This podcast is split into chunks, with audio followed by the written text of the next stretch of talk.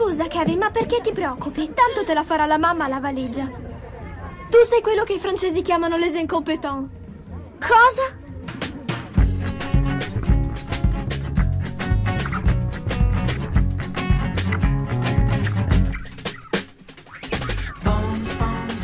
Ciao gente, episodio 83 degli incompetenti, podcast di cinema che non ha paura delle controversie. Io sono Andrea Bassi, come ci sono le controversie, Francesco Chignola e Cristina Resa.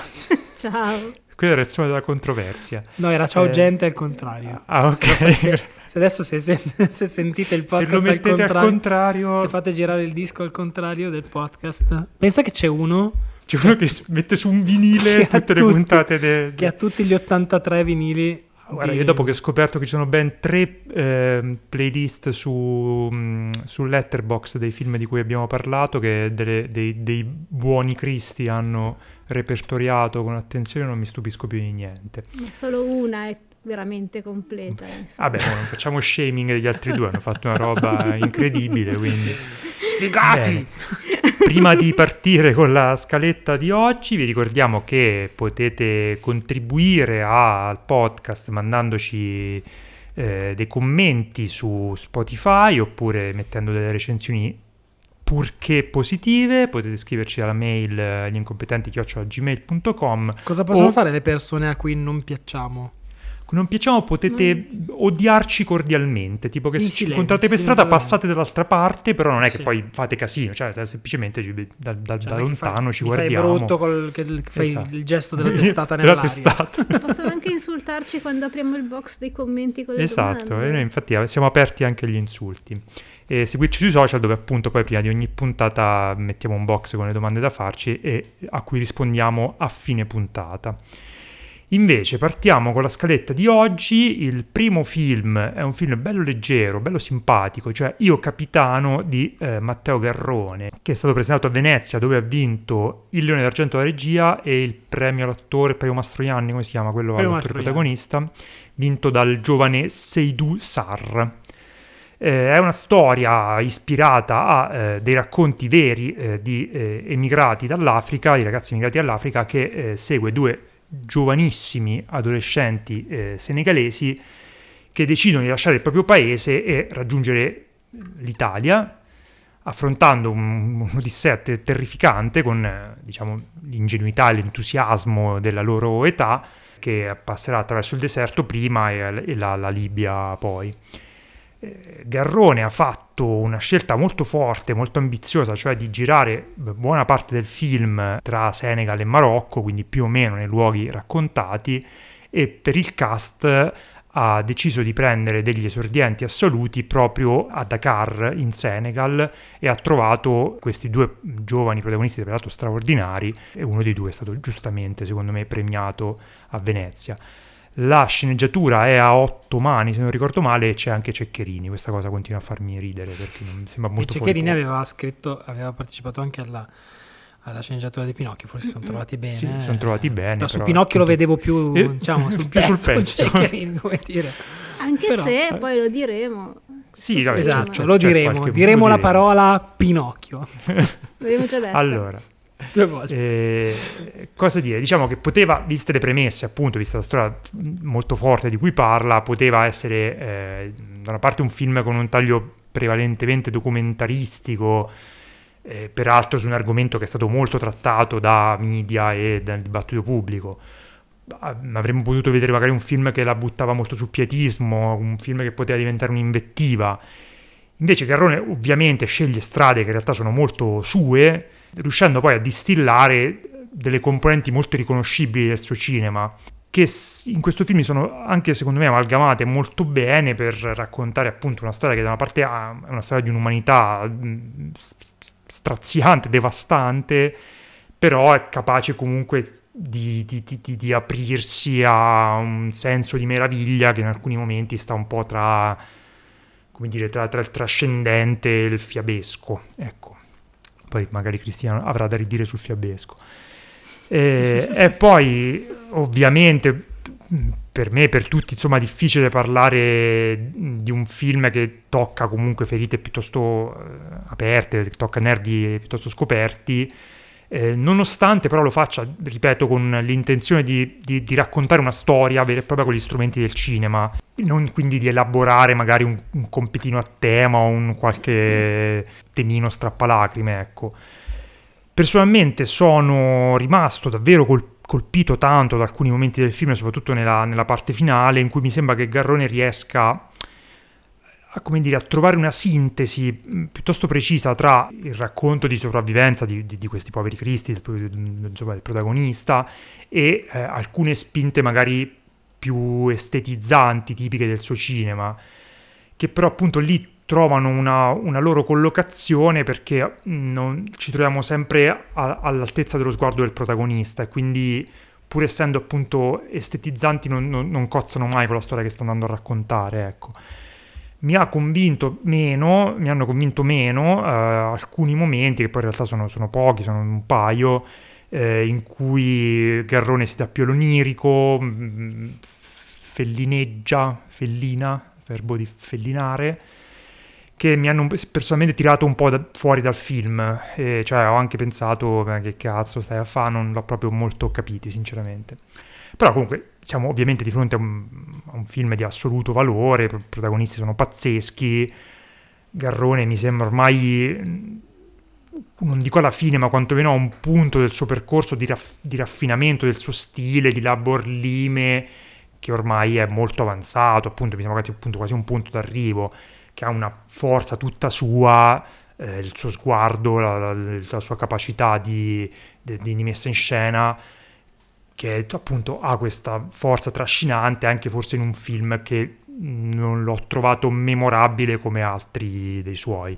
Io però forse sono il più freddino, sono stato il più freddino qui dentro. Francesco invece me lo ricordo più entusiasta. Freddone. Quindi correggimi. Hai torto, no. no, e in realtà io sono d'accordo con te su tutto, tranne sul tuo, sul tuo, sul tuo torto, tranne sul, quello che dicevi dei momenti onirici che sono eh, molto... Eh, secondo me, adesso me sono piaciuti moltissimo in realtà, sono tra le cose, non sono le cose che mi sono piaciute di più, ma sono tra le cose che mi sono piaciute di più, perché comunque hanno a che fare un po' anche con e, diciamo, è, come dicevi tu, è, sono i momenti onirici che però riguardano il mondo interiore del protagonista, hanno, tirano in ballo il folklore, tirano in ballo una, un, un, un, onirismo diverso da quello in realtà a cui siamo abituati e comunque hanno a che fare anche con i limiti della rappresentabilità e sono piazzati in momenti estremamente eh, forti da un punto di vista emotivo Uh, proprio forse nei due dei momenti più drammatici in mm. assoluto, mm. forse il momento mm. più straziante del film e uh, secondo me sono uh, servono comunque in quel punto, cioè se non ci fossero ne sentiremo la mancanza e sentiremo troppo il peso forse di questi momenti. Um, ha a che fare quindi con i limiti della rappresentabilità e anche del racconto del, di, di, tutto. E sono diciamo un supporto come una mano sulla spalla sia del personaggio ma anche del, dello spettatore, perché comunque è un film che ha tanto il rispetto che ha nei confronti dei personaggi, secondo me ce l'ha anche lo spettatore. Quindi secondo me sono molto belli. La cosa eh, che volevo dire riguardante uh, il rapporto che questo film ha con la filmografia di Garrone, che è un, film, un regista che io personalmente adoro, è che uh, un, ci sono tantissime linee di, di di, che, che di, collegano questo film con i film precedenti di Garrone. Mm. Garrone ha iniziato innanzitutto con dei lungometraggi che parlavano comunque di storie di immigrazione, perché i, i suoi film degli anni 90 che sono magari meno noti sono film, Terra di Mezzo per esempio, sono film che parlano di, proprio di questo tema. Poi lui è andato in altre direzioni, ha scoperto Napoli e poi è finita. Scopri e, Napoli e poi fai solo e film poi, e poi, e poi è diventato un regista comunque che parlava di storie um, estremamente italia- italiane Uh, anche se viste spesso con il filtro della, del fantasy, per, per esempio in, in Conto dei racconti o Pinocchio stesso.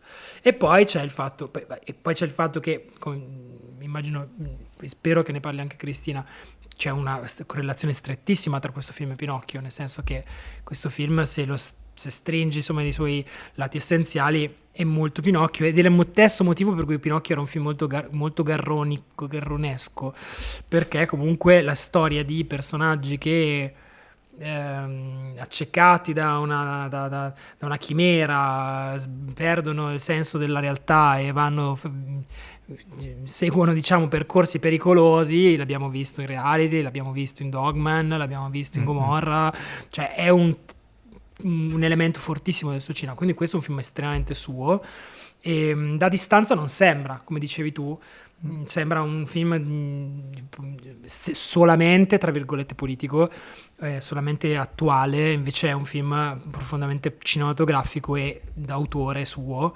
E la grande fortuna di questo film è di essere molto bello, secondo me, di essere girato bene, di essere fatto come Dio comanda, di avere degli interpreti pazzeschi, di avere questa fotografia incredibile con queste visioni del deserto, con, cioè alla Lawrence d'Arabia, con questo deserto infinito, con questi cosini che lo attraversano e, um, e, perché così non ci dobbiamo giustificare, no? Cioè dobbiamo, dobbiamo, dire mm. sì, però anche se fosse brutto, cioè è bello, basta, beh, cioè è bello, sì, è importante, sì, sì. ha un messaggio che ti spacca in due, ma per fortuna, no, perché ho visto comunque c'è, c'è stato un dibattito sulla questione di uh, è inutile che ne parliate come se fosse un film da un punto di vista estetico, cinematografico, perché il suo valore è un altro. No? Ah, non è vero. Non sono allora, d'accordo, nel senso anche... che anche perché è la bellezza del film che aiuta a veicolare meglio il messaggio. Mm. Se un film fosse, se fosse debole cinematograficamente, il messaggio sì, da un punto di vista intellettuale, da un punto di vista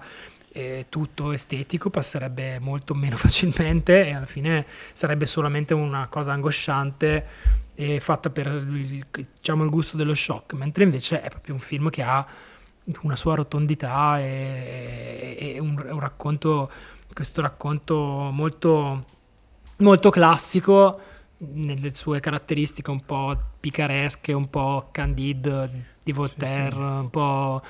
cioè, però alla fine è, è, è, cioè, se non, fosse, se non fosse che fa male così sarebbe un mm. film quasi, diciamo, per tutti, no, non, non credo. Hai capito cosa intendo? Non è un film difficile, non è un film complicato, è uno dei suoi film più lisci, più, sì, sì, più popolari, sciolti, insomma, ci sta. Eh, esatto. Io l'avevo sentito anche da Venezia, dove però si sa che insomma, la critica un po' nei festival impazzisce, che c'erano stati anche dei commenti, ho fatto, ah, allora, visto l'argomento trattato, non si potrà mai comunque parlare male di questo film, anche se è un garrone minore, che io ho detto, boh, cioè è comunque un film secondo me che ha, una, ha, un valore cinematografico che va molto al di là del, del, del, messaggio politico che c'è, è inevitabile, però... Beh, non voglio essere Garrone... nei panni di quello a cui non piace esteticamente. Eh. Sì, sì, no, deve, deve ma poi una forza di Garrone è stato proprio ecco. trovare anche lì il suo cinema, il suo sguardo, riuscire a mettercelo sì. e a fare un film come dicevi tu, garroniano a Ma 100%. poi un, un gran, cioè, secondo me, poi non so, sinceramente non sono un espertissimo di, di, di, del mondo che dipinge, insomma, però mm. mi sembra che l'abbia fatto con un grande rispetto. Poi da qualche parte avevo eh, sentito parlare di una cosa che avevo notato vedendo il film e che poi mi ha confermato leggendo una cosa che ha detto lui, lo so, non dovrei leggere quello che dice lui, eh. ma l'ho fatto lo stesso purtroppo, cioè che lui dipinge Dakar come eh, come l'Italia del dopoguerra, cioè il, il, è una storia che si riflette nel nostro neorealismo, cioè è, è quella, quel tipo di situazione lì, cioè lui la vede in quel modo lì, Dakar, come la Roma del 46, capito? Mm-hmm. E questo è secondo me interessante, la rende, ancora, la rende più, diciamo, leggibile sotto, quel, sotto quell'aspetto lì. Cristina? No, allora, mh, mm, a me è piaciuto mo- moltissimo il film. Ovviamente di fronte a questo film, anche mentre lo guardavo, mi sono posta diverse domande e poi magari ne parleremo. Perché la prima cosa che mi è venuta in mente mentre lo guardavo e dice, mi sono chiesta um, chi ha sceneggiato questo film Garrone e altre 3-4 persone. Sì, sono e so- Esatto. Uh, ho sperato e poi questa cosa non... Eh, ci sono stati dei consulenti comunque eh, senegalesi o comunque... però le, le, firme della sceneggiatura non, eh, sono, italiane. sono, italiane. E allora eh, ci si pone di fronte a questa domanda, che è la prima cosa che... Cioè, so che non voglio partire da questa cosa, però è la, è la prima cosa che mi sono chiesta. Quanto una storia così può essere una storia scritta da eh, Garrone e i suoi collaboratori, eh, quando comunque è, anche, è, è, la storia di uh, altre persone che hanno fatto esperienze diverse. E io sinceramente non ho una risposta a questa domanda perché eh, è chiaramente un film di Garrone, come diceva Francesco, chiaramente un film che non ha assolutamente uno sguardo paternalista e non ce l'ha mai. È un film che fa da ehm, controcampo a una narrazione invece portata avanti in Italia in modo diverso e ti fa entrare in questa esperienza che non è necessariamente un'esperienza che deve venire necessariamente da un evento traumatico come la guerra, è come un'esperienza di eh, emigrazione, come dicevamo, del dopoguerra dall'Italia alla ricerca di una vita più una vita mm, mm, mm, diciamo migliore nel senso di fortuna, nel senso di avere diverse prospettive di vita, perché comunque noi vediamo questi personaggi che vengono da un contesto eh, povero, con poche prospettive, però ovviamente c'è stata la, c'è stata la polemica, no? non volevo partire subito con questa cosa della polemica, però no, c'è stata eh, la polemica del ah, tutti, tutti, dicono non fare questo viaggio perché sarà pericoloso e, e, e, i protagonisti lo fanno lo stesso. Però, però il punto è questo.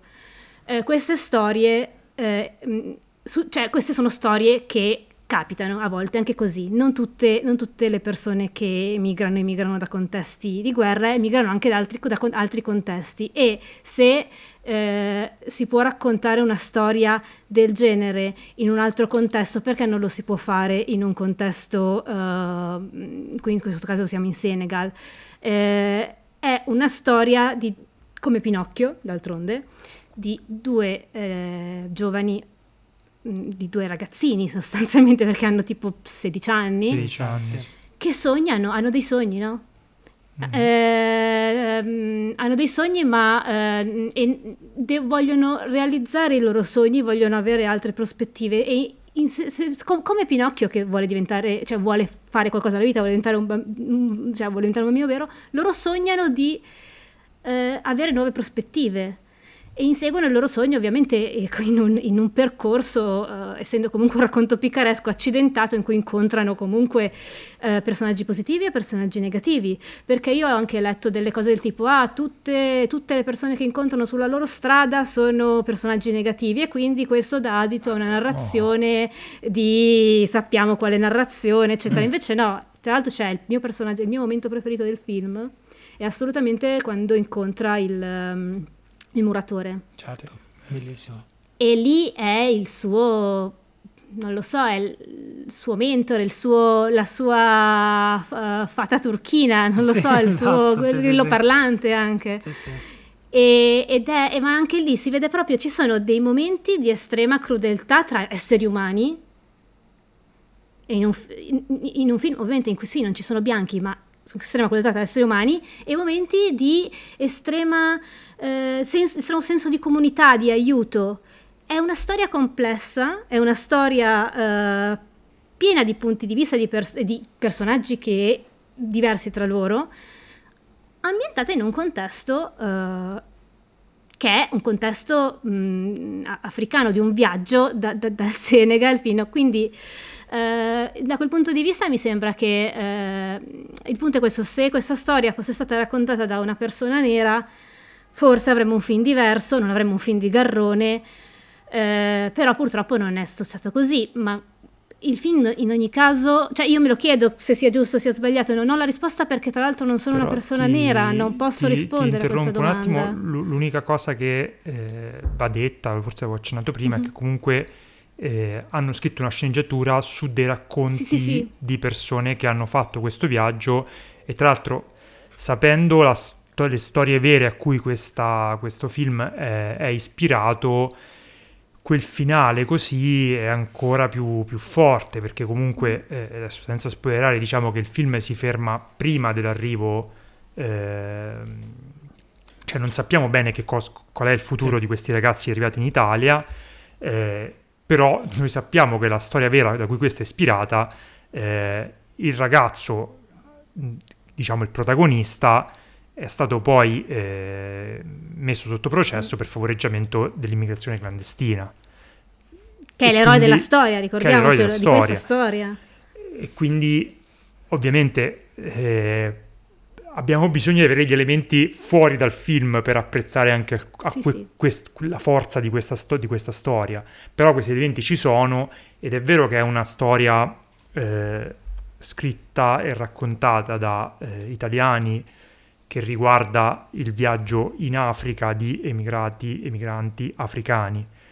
Però comunque eh, appunto è informata da eventi reali e soprattutto ha una prospettiva sicuramente inedita per il cinema italiano, che di solito non, non, non, racconta mai quella parte del viaggio il cinema italiano, ne, ne, ne racconta anche il documentario, anche gli, le, eh, gli articoli, i giornali raccontano una fase, da una fase più avanzata, diciamo. Infatti il fatto che noi vediamo tutto il percorso di crescita di questa, di questa perdita di innocenza dei, dei protagonisti gli dà un valore molto, molto più alto e eh, per quanto noi non sappiamo poi, eh, non, non, sappiamo come questa storia sarebbe potuta essere raccontata da un, da un local, da un senegalese, però comunque esistono film, sì, c'è stato Atlantic l'anno scorso che no, sì. Eh, esiste, insomma il cinema c'è, il cinema No, no, sì, cioè, sì, sì, sì, no, il cinema c'è, loro, questa, questa, storia comunque eh, ce l'ha raccontata Garrone, ovviamente sì, ribadisco, ci, ci sono stati, cioè, con consulenti e cose, il, noi possiamo vedere come comunque in questo nel, nel, piano di Garrone del fare, di raccontare questa storia eh, in, con, con un, come una, un viaggio epico, come un, un, una sorta di odissea, anche un viaggio mitico, eh, ci sia comunque la volontà di raccontarla senza sguardo paternalista in ogni caso, mm-hmm. perché io, io penso mm-hmm. siamo tutti e tre d'accordo che sì, sì, sì, non, non, c'è mai questo, eh, senza eh, neanche un certo pietismo e ehm, anche questa è una cosa che non, non, capita spesso nel cinema italiano e, eh, e quindi è una cosa apprezzabile secondo me. E confezionando, come abbiamo detto, come ha detto anche Francesco, un, un, film molto bello e molto anche organico e che funziona a livello narrativo, toccante, eh, che sì, tra l'altro ehm, diciamo che prende tanto dalla, dalla fiaba, come abbiamo detto, uh, però e, e per questo secondo me il, um, i, i, momenti più, più, fiabeschi, più fiabeschi, onirici, eccetera, hanno un'importanza grossa. Nel, possono non piacere magari a livello estetico, a parte che secondo me, eh, a me sono piaciuti, ce ne sono due in particolare, a me sono piaciuti molto entrambi. Eh, quello nel deserto è molto di, impa- eh, impatto visi, fortemente visivo. L'altro secondo me è molto più eh, pensato e sottile se lo prendiamo dal punto di vista mitico e del, del racconto. Sì. E, e, mm, e, a me forse è piaciuto più l'altro, eh, che si spinge un po' più in là forse. Sì. Con, sì, con, uh, Anche perché uno l'ha messo nel trailer, quindi l'altro non lo sapevamo. infatti l'altro, infatti, infatti sì, l'altro uno lo sanno. Sì, sì, sì, sì. E tra l'altro secondo me è un, è un, passetto in più rispetto a Pinocchio, perché allora Pinocchio a me era piaciuto molto dal punto di vista della messa in scena, perché riprendeva una tradizione un po' come racconto di racconti fiabesca, itali- tipicamente italiana, no? Mm-hmm. Mm, un po' come l'Armata Brancaleone, quel, quel tipo di cosa lì. Certo. Eh, però Garrone, col fatto che probabilmente era molto legato al, al libro di Collodi, eh, aveva fatto quasi uno a uno, aveva tagliato alcune cose, ma mh, era molto, um, um, seguiva molto la, l'andamento del libro, ma anche a livello, secondo me, di uh, messaggio, di, di, morale, perché Pinocchio alla fine è una fiaba, sì, ma con una morale quasi come una favola, differenza tra favola e fiaba, mm. una favola di Esopo, quella con gli animali. ricordatevi che fiab- nella favola sì. ci sono i protagonisti animali. No, vabbè, comunque il punto è che lì non... Ehm, eh, non, secondo me politica, cioè non, non, faceva un passato in più, prendeva il racconto e era la storia, era, era, era, con Lodi, quindi mm-hmm. c'era la sola cosa, cioè bisogna comunque rispettare i genitori, eccetera. Qui prende quella storia, ma la, lì, lì non, era, non era calata nella contemporaneità, non era un racconto contemporaneo Pinocchio. Mm-hmm. Qui prende la struttura di Pinocchio e la cala nella, nella contemporaneità. E, e, quindi secondo me è, è, fa parte di quel percorso lì che tra l'altro comunque è iniziato con un racconto di racconti di riportare la fiaba diciamo al cinema in, in un'altra forma assolutamente bene Bene, eh, se non abbiamo bene. altro da dire, no. chiudiamo con eh, Io Capitano di Garrone che trovate al cinema e passiamo adesso, cambiando completamente genere, parliamo di fascisti, no, parliamo di, del nuovo film di Pablo Larrain eh, che si trova su Netflix, si tratta di El Conde. Eh, Larrain che dopo... O Larrain, che dirsi. O Larrain, che io ho detto Larrain, Larrain. Larrain. Larrain, scusatemi, Larrain, ma eh, diciamo la mia funzione in questo podcast è non beccare un accento mai quando dico il nome di qualcuno. Eh, Larrain torna dopo Spencer, eh, che era un, ricordiamo, il biopic, una sorta di biopic anomalo su Lady Diana. Forse si dice ah. Larrain. Ha! Ha! Cristina, hai detto anche con una certa arroganza, mi hai, mi hai corretto, però va bene, lo scopriremo. No, lo scopriremo. La fonte? Eh, Spanish pronunciation. Fonte? Fatemi parlare però dei film di questo simpatico sì, vai, vai. Pablo. Eh, dicevo appunto arriva dopo mh, eh, Spencer che era appunto questo eh, biopic anomalo quanto lo erano eh, Neruda e Jackie e qua invece diciamo torna eh, a parlare di nuovo del suo Cile affrontando poi quindi uno dei, dei, demoni del suo cinema che è il simpatico eh, Augusto Pinochet. Larrain qui immagina, o Larrain o Pablo, immagina un Pinochet vampiro che, eh, diciamo, eh, per paura delle indagini che il governo cileno stava conducendo sulle eh, ricchezze che aveva accumulato in vita, eh, ha finto la sua morte, avvenuta nel 2009-2006, intorno a quegli anni lì, e um, ha condotto poi una vita isolata, circondato solo dalla sua famiglia orribile, interessata solo ai suoi soldi e da un uh, fedele maggiordomo che durante la sua dittatura diciamo, era uno dei generali più spietati. Arriverà una suora nell'abitazione dove si è ritirato eh, Pinochet, eh, ingaggiata dai figli del, del dittatore, per esorcizzare, diciamo, e uccidere il padre eh, e questo avvento, diciamo, cambierà gli equilibri eh, di questa situazione, diciamo, de- degli accadimenti accadranno. Stiamo sul vago. Ci troviamo quindi appunto dalle parti di una satira, eh, devo dire non particolarmente sottile, però particolarmente efficace, intelligente e divertente eh, era un'idea che secondo me sulla carta eh, sembrava anche un po' scemotta, quella diciamo di raccontare eh, l'impunità Pinochet, di cui Pinochet ha goduto in vita eh, come questa vita eterna dovuta a, al vampirismo.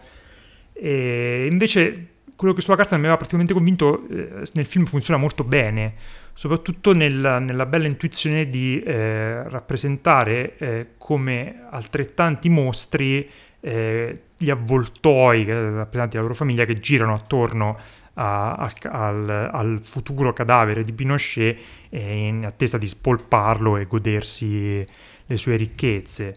Ci sono delle stoccate molto forti alla Chiesa Cattolica che, eh, insomma, come sappiamo, ha avuto qualche vaga responsabilità nella, nella protezione di Pinochet.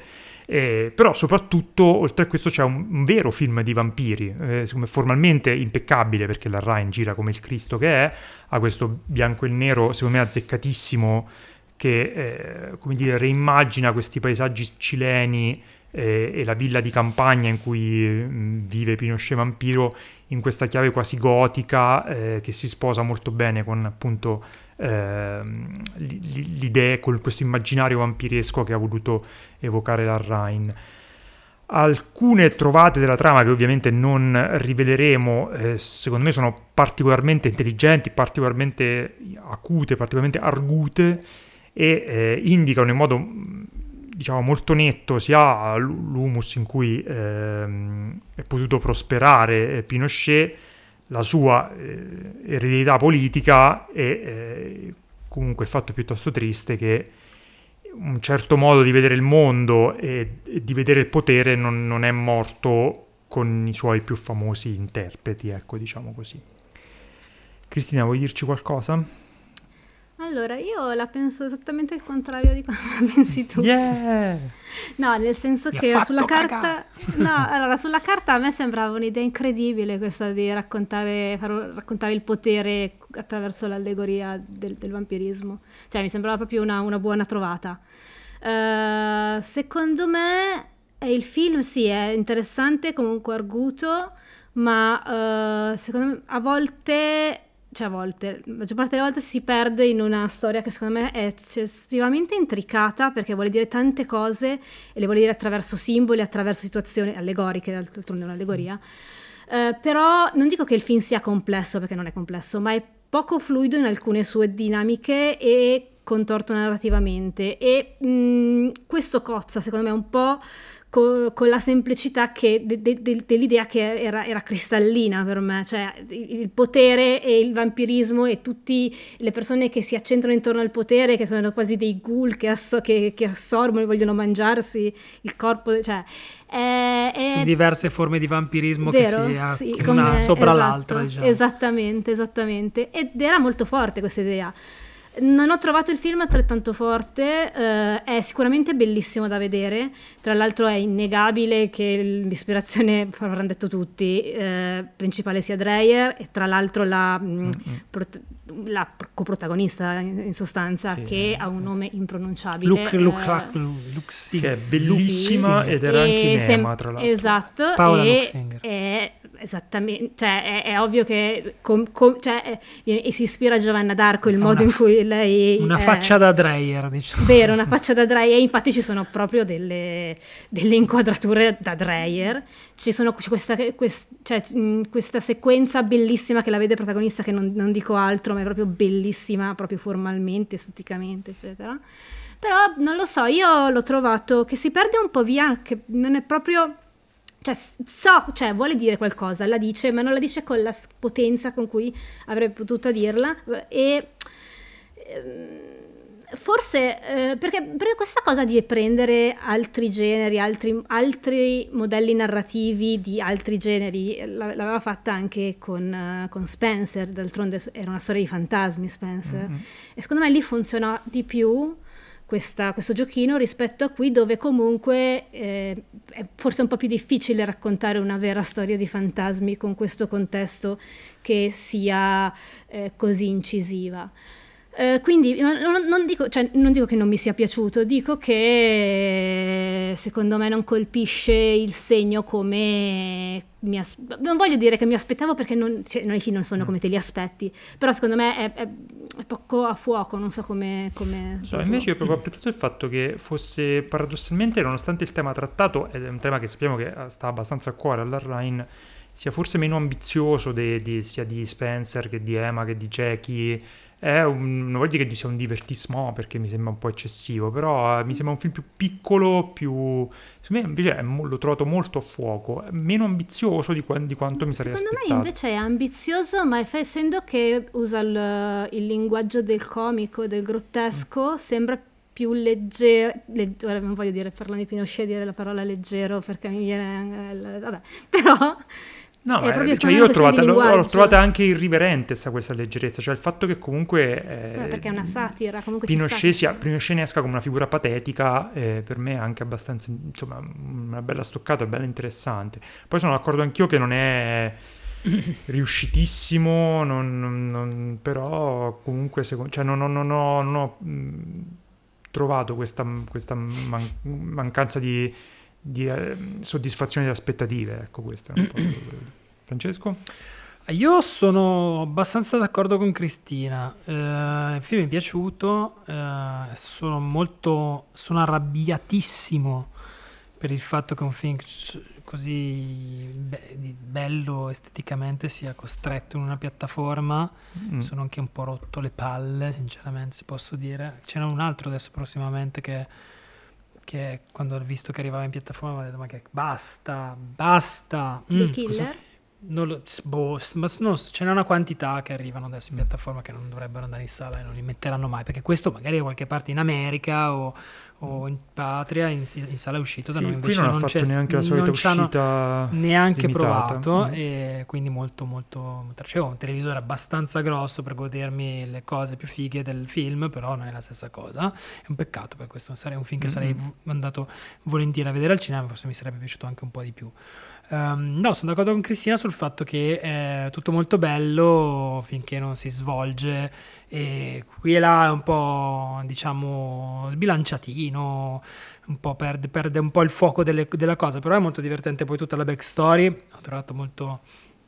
Molto, io continuo a dire divertente come se questo fosse una commedia degli equivoci, però è divertente. Però, sì, cioè, è la cosa di lui, cioè, di, la, di, mm, non è uno spoiler perché, perché all'inizio del film scopriamo che Pinochet eh, ha, le, le, origini di Pinochet risalgono nel Settecento, francese, molto, ha, un, ha, un, elemento comunque di buffoneria questa cosa, anche se poi è trattata come un horror semiserio, diciamo. Beh, il twist è divertente, non diciamo qual è il e twist, poi, ma è, sat- poi, è satirico, ma è divertente. A un certo punto c'è un twist che non vogliamo dirvi, perché io ho goduto, cioè ho goduto, non mi è piaciuto tantissimo perché secondo me era un po' fuori, un po' troppo come dire, oltre. Eh? um, però quello è una cosa che non puoi prendere sul serio fino al, al 100%. Ecco, c'è un elemento chiaramente, come dicevi tu, Cristina, è una satira e usa anche dei mezzi, eh, diciamo, molto, molto, molto, ironici e molto umoristici. Eh, comunque ha dentro questo film, eh, che comunque non è un brutto film per carità, però io eh, la Rhine, adesso mi sono deciso a chiamarlo la Rhine ha, ha, comunque fatto uno dei miei film preferiti degli ultimi anni, che è Emma, è un mm. film per cui io avevo proprio impazzito. Preferito di e, e quindi no, eh, so. ti dà un, se uno che ti dà un benchmark come Emma, vuoi sempre Emma, eh, so che non, è, non, dovrebbe essere così, però un po', un po', ti viene. Infatti anche Spencer io ero rimasto un po' deluso, sinceramente. Questo mi è piaciuto un po' di più, perché questo ha forse boh, una delle sequenze più belle dell'anno Um, che è una sequenza che vedrete quando lo guarderete, ma vi dico qual è, è una sequenza che riguarda un personaggio che prende il volo e io lì sono proprio andato in solluchero e ho detto mm. quanto è figo quest'uomo, quanto è figo questo film, però purtroppo poi c'è un altro pezzo di film in cui succede una cosa boh. No, invece devo dire che quando è arrivato il twist era, stavo quasi per perdere l'interesse del film. Ah, ti ha risvegliato questa cazzata un attimo. hai detto, no, no, no, cioè, ha senso tematicamente. Poi, bubola, no?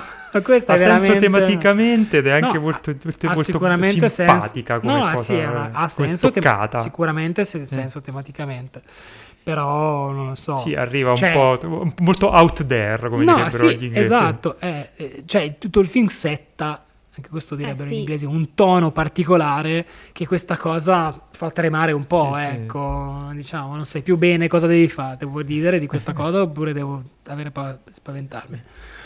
E, e, poi non mi ricordo neanche se che non mi ricordo come va a finire. Ah, sì, adesso mi ricordo come va a finire. Finale che non è male, è bello. Finale. No, il finale è molto bello. Molto cioè, bello, secondo me il finale è proprio tematicamente fortissimo. Vuol dire che questa roba non morirà mai. È sì, proprio bella come cosa. Bello, sì, sì, sì, è un bel finale.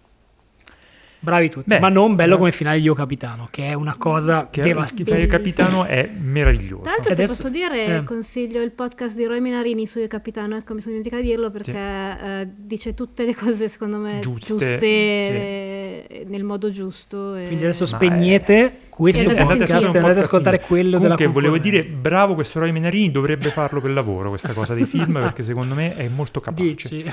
a differenza nostra. Bene. Eh, chiudiamo con l'ultimo film in scaletta.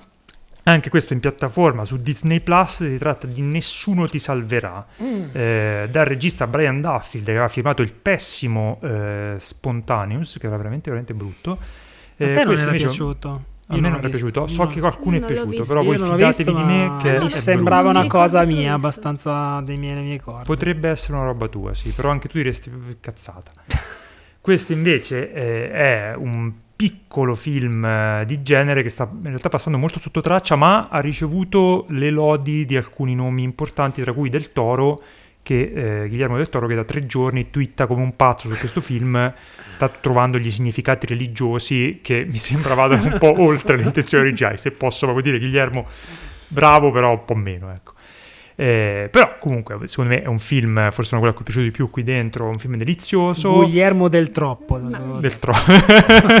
Diciamolo che hai detto bombetta e poi hai messo tre stelle e mezzo. Vabbè, Quindi- secondo me bombetta, una bomba sono 4 stelle, bombetta gli togli una Ehi. stellina, gli togli. Però appunto è una bombetta, un film proprio delizioso, delizioso appunto, l'ho detto prima. Tu non dici niente, ti va Non bene così non, com'è. non si può dire niente. Ecco. Di cosa parla? Racconta di un'invasione aliena tutta vista da- da- da- dagli occhi di una ragazza che vive eh, isolata nella provincia americana e che, eh, come tutte le protagoniste degli horror moderni, ha un trauma alle spalle che si porta dietro. Esatto.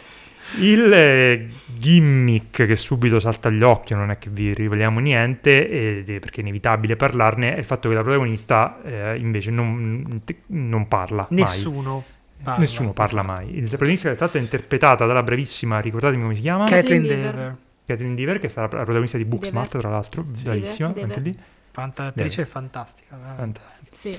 E quindi che in questo film affronta tutta la- la- l'invasione aliena senza mai pronunciare una parola, ma non perché non può, ma perché non ha persone attorno con cui parlare, diciamo.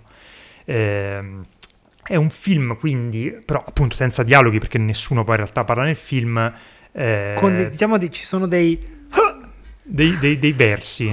I sottotitoli sono tipo grunt e e uff, tipo così. potete disattivare i sottotitoli, non, non dicono E- niente. Esatto, quasi, insomma, anche secondo me può forse un po' indicare che eh, il, il trauma ti isola, ti toglie anche un po' l'umanità, ti toglie anche... Guglielmo questo- del troppo, stai del- attento anche- perché No, no, ma infatti va, mi fermo perché poi in realtà il cuore del film non è questo dei traumi, ma è eh, un film, diciamo, non troppo interessato a premere l'acceleratore sulle metaforone, ma anzi dal minuto 2 parte, prende un ritmo fur- furibondo e mette degli alieni cattivissimi contro eh, questa protagonista costretta a trasformarsi in una macchina da guerra pur di sopravvivere eh, e quindi è un film molto fisico, abbastanza violento, e a tratti anche spaventoso, cioè mi ha fatto paura in un paio di momenti.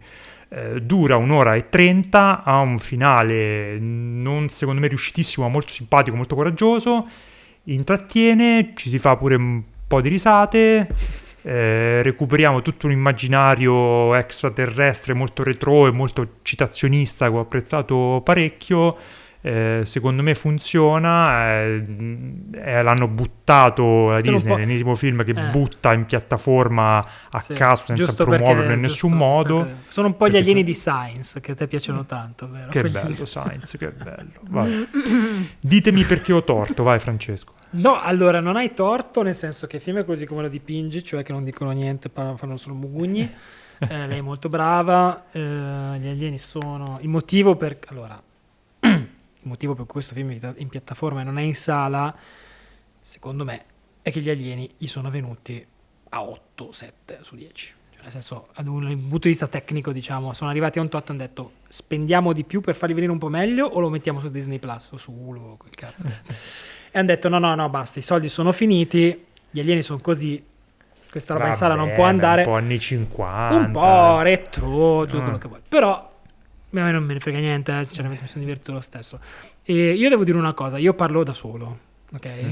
Quindi quando sono in macchina, sono, faccio l'avvocato, così, io parlo da solo. Ehi, sempre. non è realistico. Eh?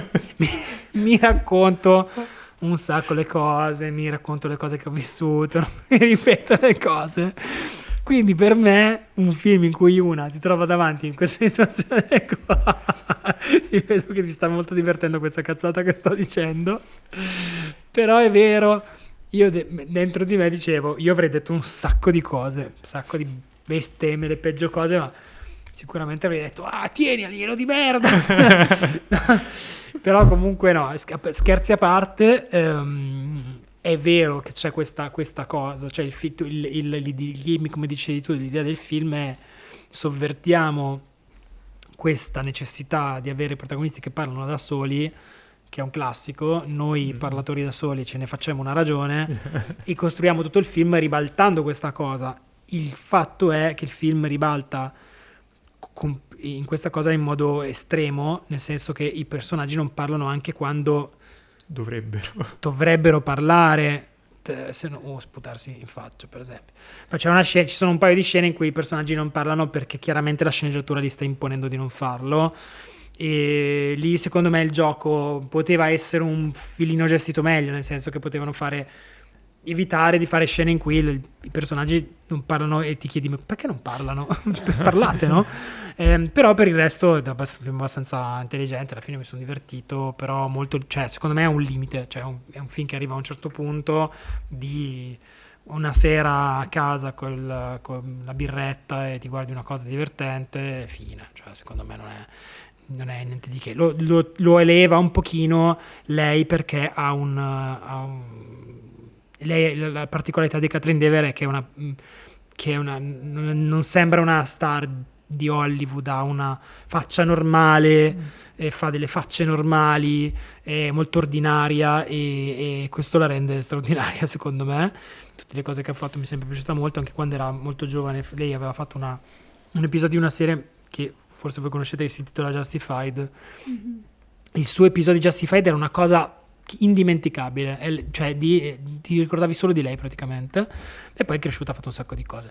Mm. E, e, poi l'altra cosa che le leva secondo me è un po' il finale, che a te non è piaciuto tanto, invece secondo me a un certo punto c'è tutta una cosa molto esoterica su questo trauma, sul fatto che questi alieni sono praticamente dei psicoterapeuti collettivi, boh, e poi c'è questo finale che invece è un po' un, anche uno schiaffo in faccia a quello che hai visto poco, fino a poco prima.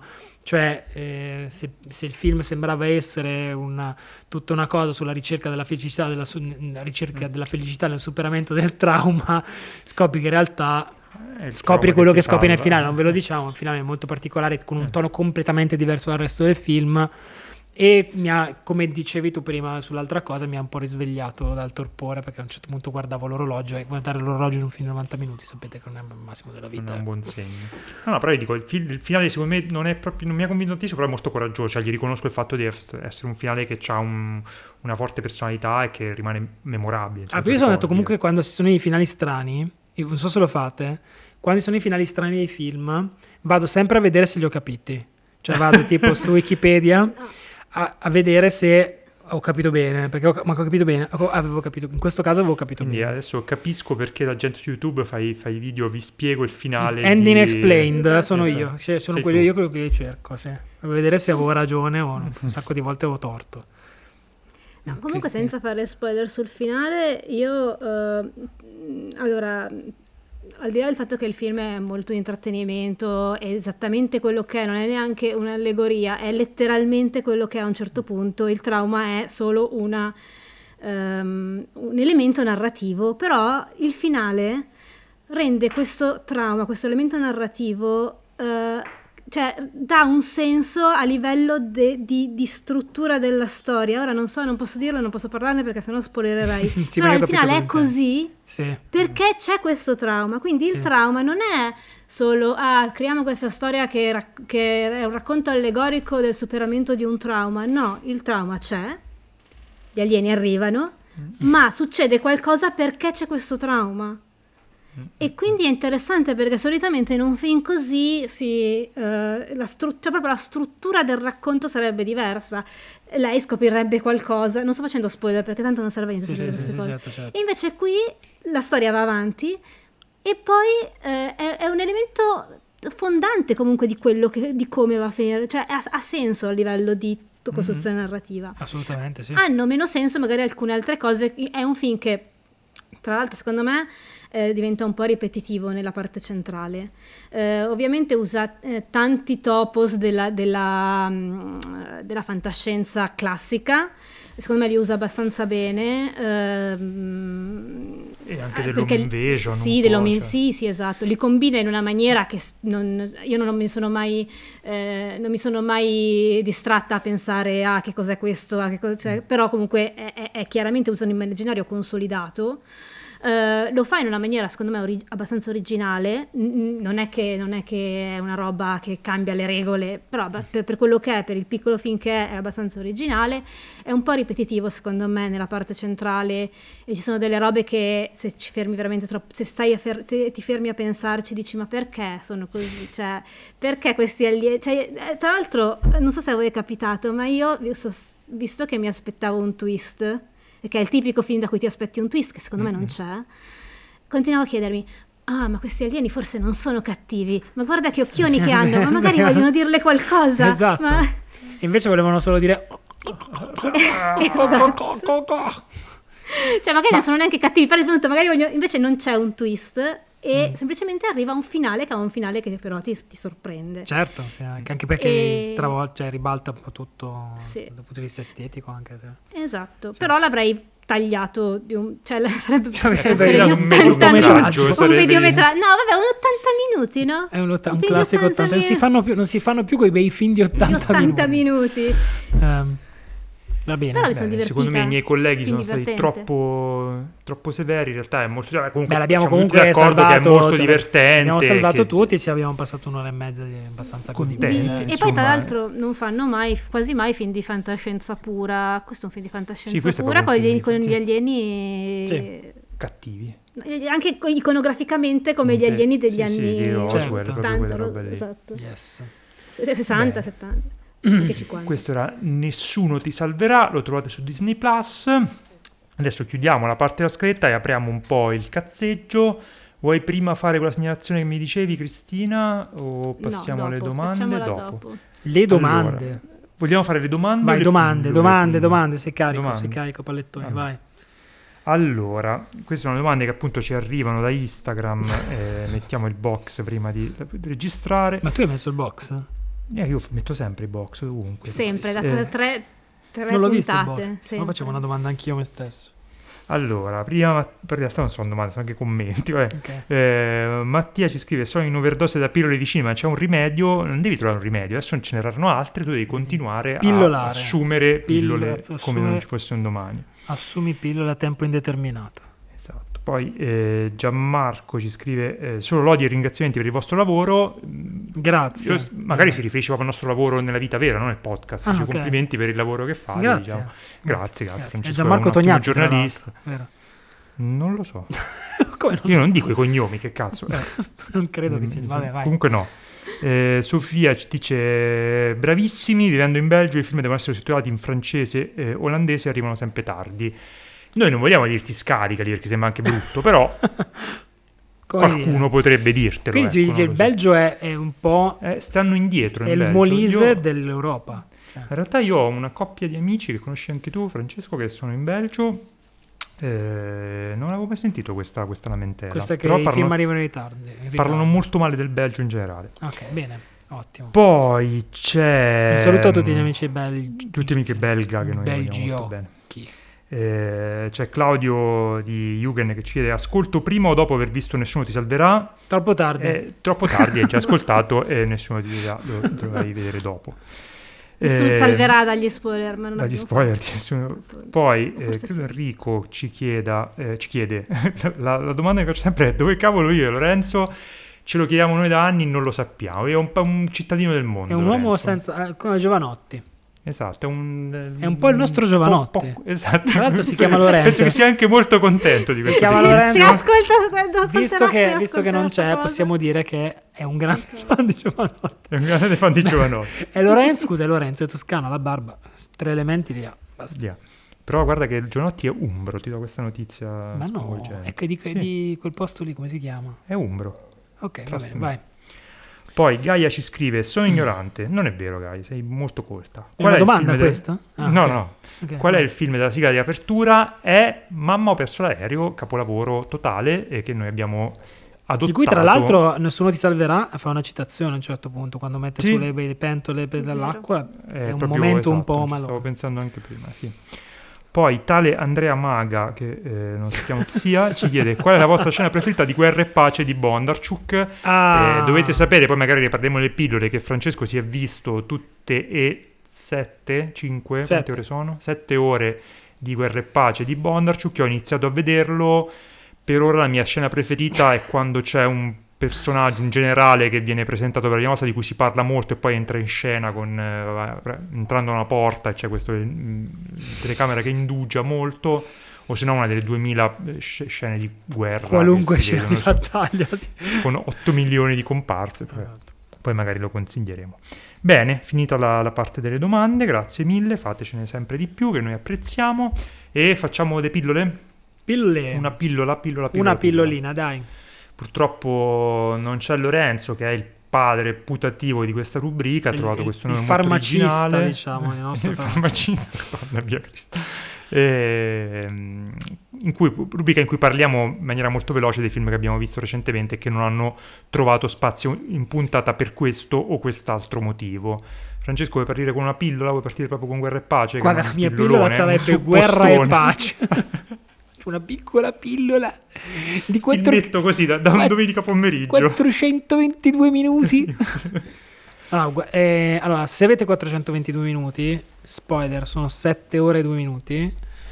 Non spaventatevi perché eh, Guerra e Pace, di cui abbiamo già parlato, film diretto dal regista sovietico Sergei, Sergei, Sergei, Sergei. Sergei Sergei. Bondarchuk, è un film eh, che uscì in quattro parti e se lo vedete in quattro parti non viene il, il fantasma di Bondarchuk a bussare alla vostra porta per insultarvi. Potete vederlo in quattro serie diverse. Tra l'altro, il primo film è piuttosto lungo e anche faticosino.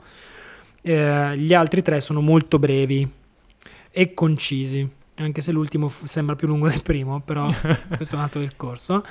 E niente, ehm, vi dico due scemenze. Il film è nato perché a un certo punto De Laurentiis e Ponti hanno fatto guerra e, pa- hanno fatto guerra e pace con Audrey Hepburn e i sovietici hanno detto, beh, Noi avremmo qualcosa di più da dire questo su film, questo argomento. questo film di 98 minuti su un libro di 500.000 pagine, adesso ve la facciamo vedere noi. E hanno fatto Guerra e Pace, ci hanno messo 6 anni più o meno, di cui 3 di riprese.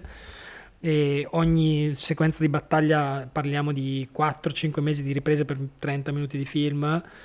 E ai tempi era. E, e la cosa più bella è quando andando a studiare un po' la storia di questo film è che non c'è una- un vero conto di quanto è costato perché c'è una versione ufficiale e c'è una versione non ufficiale e differiscono di 10 volte.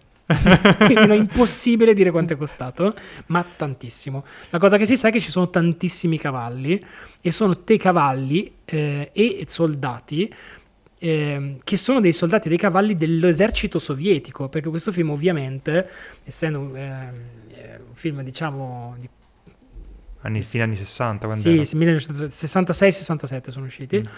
È un film che è stato foraggiato dal Ministero del Soviet del- della, della cultura eh, ai tempi e quindi hanno detto prestateci i vostri soldati veri, i vostri cavalli veri. Quindi di fatto hanno rifatto la guerra contro Napoleone vera. Cioè ci sono delle scene in cui ci sono questi campi sterminati dove ci sono 8, 10, 15 mila comparse, le vedi tutte una per una, Questa esplosioni di ogni tipo e, e poi esplosioni ricostruite, storicamente, accurata- eh, eh, storicamente accurate, i veri cannoni, c'è una roba da nerd della guerra devastante. E, ehm, e- e niente, si vede ogni, ogni rublo che hanno speso in questo film, però è anche, cioè loro- la loro cosa era facciamo, mettiamoci dentro più possibile del libro e quindi è, c'è molto, cioè non ci sono solo scene spettacolari, il secondo capitolo è completamente privo di scene spettacolari, il secondo capitolo è tutto sul personaggio di Natasha, quindi sono balli e struggimenti praticamente, fine, ed è bellissimo, il mio preferito in assoluto. Ehm, e, e poi la cosa, be- la cosa più bella è che eh, per fare questo film qui hanno preso Bondarchuk che non era un regista diciamo polveroso di, di Mm. regime hanno preso un giovane turco come dire uno un po' matto e gli hanno detto fai quel cazzo che vuoi e lui fa quel, ca- cioè, fa quel cazzo che vuoi ma a dei livelli di assurdo cioè Sì, mette sì, de- sì. fa qualunque cosa qualunque tipo di dissolvenza di, ci sono degli split screen c'è uno split screen in cui ci sono due dialoghi in contemporanea sullo schermo che mentre silenzia un dialogo parlano l'altro, parla l'altro dialogo e si incrociano. E poi sono- c'è una scena in cui due si baciano e vengono spiati da dietro una cespuglio Sì, e quando si pianta. allontanano dalla- dalla- dal centro dell'inquadratura le sagome dei- del bacio rimane nel- nella, nella- nella- nell'inquadratura io sono sco- rimasto Sì, sco- sì, no, fa tutto delle così. sette ore così non ti molla un attimo. Poi c'è un finale un po' alla Evangelion si capisce un cazzo dove veramente cioè, sbrocca. l'ultimo episodio sbrocca completamente però bello poi c'è un sacco di, di- di- di- riflessioni sulla natura l'uomo la morte la vita e amore morte bello Eh, bellissimissimo t- è veramente un, un sì esatto, c'ha questi dialoghi, queste tematiche russissimissimissime, ovviamente, essendo guerra e pace, sì, sì, sì, sì. E, però è il film più spaccone che abbia visto, perlomeno io l'ho visto adesso le prime due ore qualcosa, è veramente una spacconata una ganas- Perché non hai visto il terzo che è la ganassata delle ganassate. Eh, adesso lo vedrò. E francesi, tutto... francesi molto mh, mm, ben dipinti, delle persone devo dire gradevoli eh quasi sì, già dall'inizio sono sì. proprio gradevolissimi sì.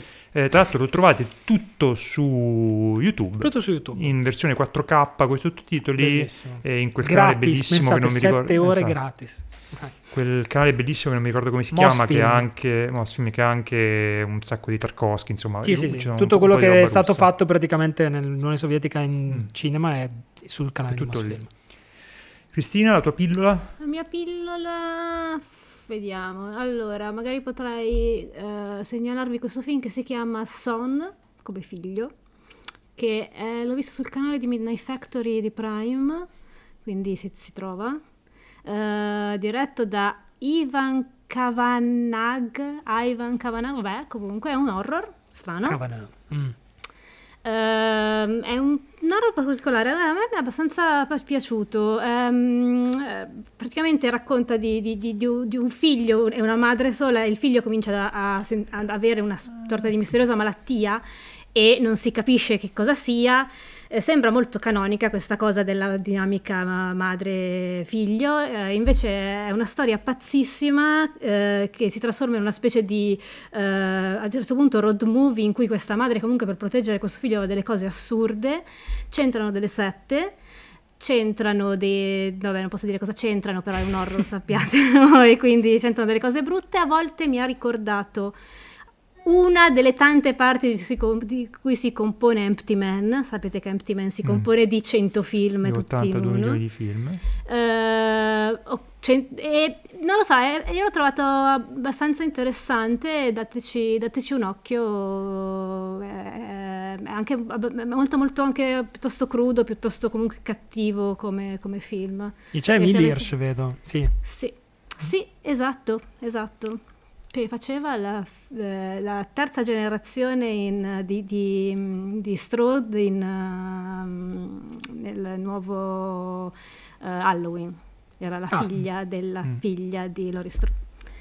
E niente, boh, dateci un occhio. È un, carino, posso dire carino per un film in carino, cui c'entrano cose malvagie. Eh. No, non è pesantissimo, è, è malvagio però. Okay. È malvagio. il film malvagio del male. Sì, il film del male. Io potrei dire Mm, passa... No, vabbè, facciamo anzi, visto che forse dovevamo parlarne, in puntata non l'abbiamo fatto, dico proprio due cose sul nuovo film di Branagh con Hercule Poirot, cioè eh, Assassino a Venezia in italiano, sì. Haunting in Venice. Sì. Eh, allora, personalmente a me se mi fanno gli Udanit, eh, i gialli così alla Agatha Christie, o di Agatha Christie in questo caso, io sono contentissimo sempre, anche i più brutti mi piacciono tutti. Questo dei tre di, di Branagh è quello che assomiglia di più a un film e meno a un, roba in computer grafica plastica brutta. Eh, però Branagh è scarsissimo come sempre a girare, la sua idea di faccio l'autore è eh, mettere tutta l'inquadratura storta dietro l'altra, non c'è l'inquadratura dritta neanche a cercarla col lanternino eh, spreca due o tre attoroni come era successo anche in, nei film precedenti. Eh, v- sembrava dal, da, dal trailer che volesse metterci gli elementi horror, in realtà sono abbastanza insomma, ridicoli gli elementi horror che ci sono. Eh, c'è questa bellissima cosa che è ambientato a Venezia eh, durante una notte in cui c'è eh, una festa in maschera e quindi che festa vuole essere? Halloween ovviamente e ehm, la risoluzione del, del, dell'omicidio è anche simpatica. Eh, non c'è quella cazzata di par- parliamo dei trami di Poirot che c'era nel secondo film, ricordiamo erano origin story dei baffi di Poirot, ancora ho gli incubi del secondo. e, però come per tutti gli altri dico, sta roba non mi piace, però se me ne fai uno all'anno, Branagh, io sono contento e me li puppo tutti. Quindi questo era um, Assassino a Venezia. Eh, direi che possiamo chiudere con le pillole. Sì. O avete altre pilloline? No. Ok. E Cristina, avevi una segnalazione da fare? Sì, io volevo adesso? segnalare che eh, dal 26 settembre, che è domani, no, è oggi perché la puntata va in, In onda va in, on- oggi? in onda, viene messa online oggi e così diciamo che noi registriamo la sera prima senza assolutamente... eh? Vabbè, ma si sa. È così, un po' fatta la carlona. Ma è eh, il al 2022 cinema- però. Esatto, del 2000 esatto, il 2022. No, allora il 26 settembre del 2023, tra l'altro, perché magari ci sentiranno. Eh, cioè, futuro, esatto. Quando. L'anno Al scorso. Cinema Beltrade ehm, è organizzata questa rassegna per, eh, di cinema indipendente di registi e registe under 35 che si chiama Indocili dal 26 settembre al 23 aprile, quindi è lunga, andate a vedere. E niente, volevo segnalarla al Cinema Beltrade di Milano, ovviamente, quindi siete a Milano, e ringraziare Carlotta che ce l'ha girata e segnalata e quindi volevamo... Ciao Carlotta. Poi la, Ciao, ciao, Carlotta, poi la metteremo anche sicuramente nelle storie di Instagram Esatto, in modo da segnalarle in maniera più sensata. E se perché sono- avete segnalazioni da farci di cose che di- volete, eh, ditecelo che noi siamo Sì, contenti noi siamo- di... siamo qua. Segnaliamo Tanto queste, queste sono segnalazioni per i pochi coraggiosi Sì, esatto. che sono arrivati fino a qui e voi sapete che avete questa, questa chicca e che vi pensiamo sempre fortissimo. E non c'è Lorenzo che di solito dice la parola finale per appunto i coraggiosi di qui sopra e quindi la facciamo dire a Cristina. Vai Cristina, un termine Pappardella. pappardella. Vabbè, bravo, questa è- pote- poteva essere una cosa di. Lorenzo, ci piace pappardella. Bene, grazie a tutti, alla prossima puntata. Ciao ciao! Ciao. Ciao. Porta in alto la mano, segui il tuo capitano. Muovi a tempo il bacino, sono il capitano. Uncino, un passo avanti ondeggiando, un altro indietro bailando. Muovi a tempo il bacino, sono il capitano.